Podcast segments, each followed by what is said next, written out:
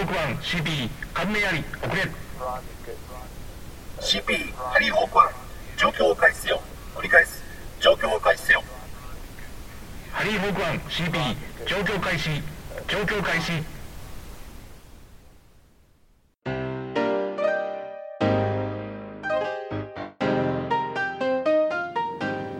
どうもハイマウントです、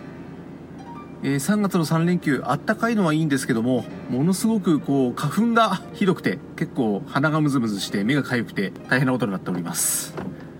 えー皆様どのようにお過ごしでしょうか。と言ってもですねもう今はもうねコロナコロナコロナコロナで大変なんですけどもう遊びに行くにもね遊びに行く先は休業してたりとかなんかどっか集まっていくにも集まっていけないし映画も行けないし なんかね、あのー何をやっていいのかっていう感じでもありますけども、まあ、私は、まあ、なんとなく、まあ、模型作ったり、ポッドキャスト編集したり、あとは最近ちょっと疲れが溜まってるので、ちょっと、まあ、休ませてもらったりとか、なんとかかんとか、休みを過ごしている感じです。で、かくいう今ですね、ちょっと車の点検入ってるのを忘れてまして、点検に行って帰ってきてるところです。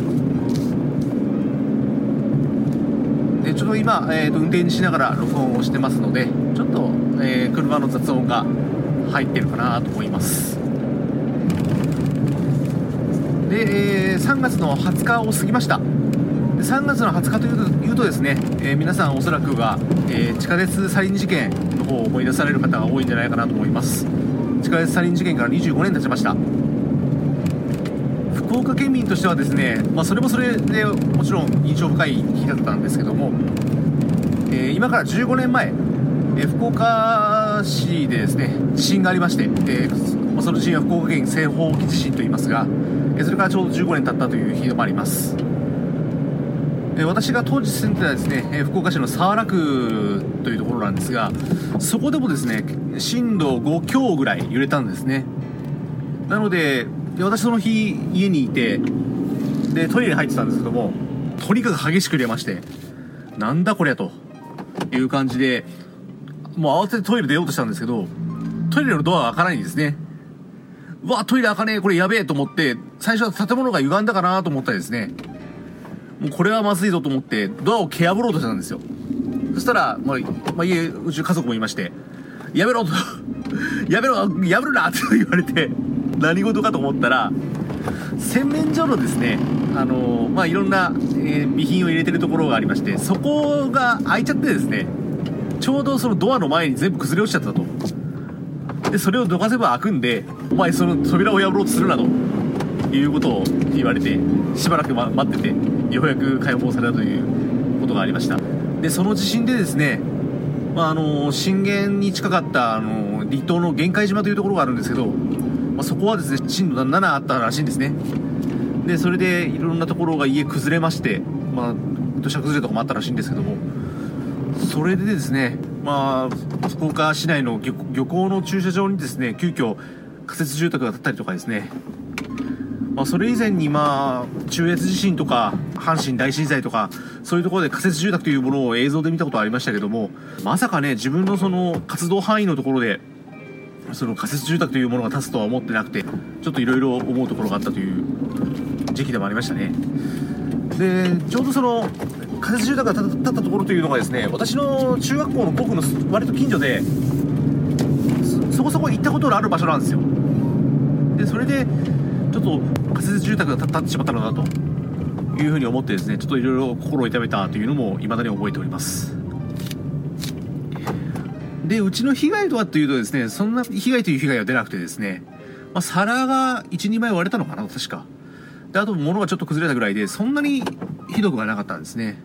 というのもですね私が住んでたところはちょっとした山があってその山の麓なんでですね。で割と岩盤の近くでその地盤がしっかりしてて大体地震が起こっても震度が周りよりもちょっと低いような場所なんですよ。なのであまり地震の被害というのは出なかったんですけども当時ですねうちの、えー親戚がうちの近所に住んでましてでマンションのちょっと高層階だったんですね。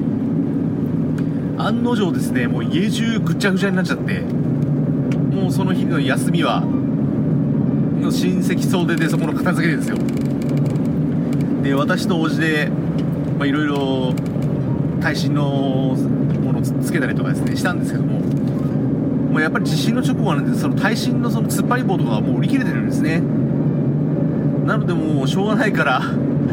あの不利役の床を支えるその土台みたいなのもちょっと買ってきて急遽その即席のその耐震用具みたいなのを作ってですね。それでやるとかですね、まあ、ちょっといろいろ工夫してその、まあ、親戚の家のその家具の耐震とかをやったんですけどまあ大変でしたね。からこれは高層階は進めねえなというふうに思ったきっかけでもあるんですけどまあ、その後ですね地震といえばまあ熊本地震もありましたんで熊本地震でもですね福岡は結構揺れたんですよ。で特に私は南の方に今住んでますので比較的福岡市内の中でも、えー、その地震の方の揺れが強かったエリアなんですね。で、まあ、ちょうどその熊本地震の時は、まあ、私ちょうど残業してて家帰ってきてで食事始め晩飯食い始めて。でななんか鳴り始めたなと思った次の瞬間に揺れましたからね。まあ、熊本の方はもうそんな緊急地震速報は鳴り始める前から揺れてたという話を聞いてるんですけど。で当時私あの熊本市内の方の仕事をちょっと一件持ってまして。で揺れが収まったと思った携帯がもうけたたましくなるんですね。なんだと思ってみたら、えそこの設備の、え異常を知らせる、まあ、メールがバンバン飛んできてるわけなんですよ。でちょっとびっくりして、まあ、その熊本の担当者のところに電話するんですけど電話は繋がんなくて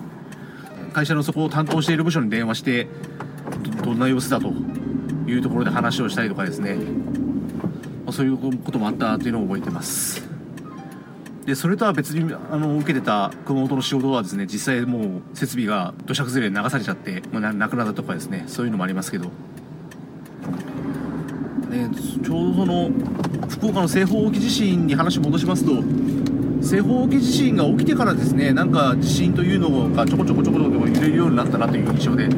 それ以前地震で揺れたっていう記憶がないんですね。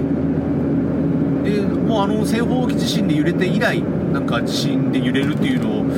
なんか体感するようになったなという印象もありますね。で先日もちょっと、えー、震度3、2か3かだとだったと思いますがそのぐらいで地震が入れましてでなんか震源見てみると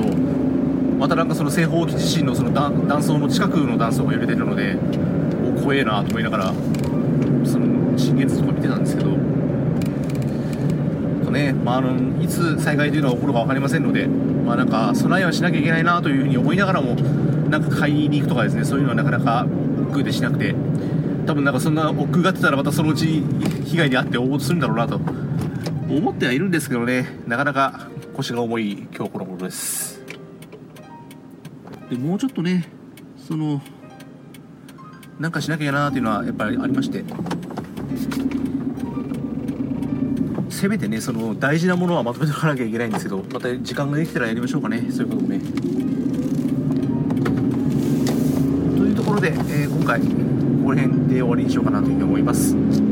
それでは失礼します。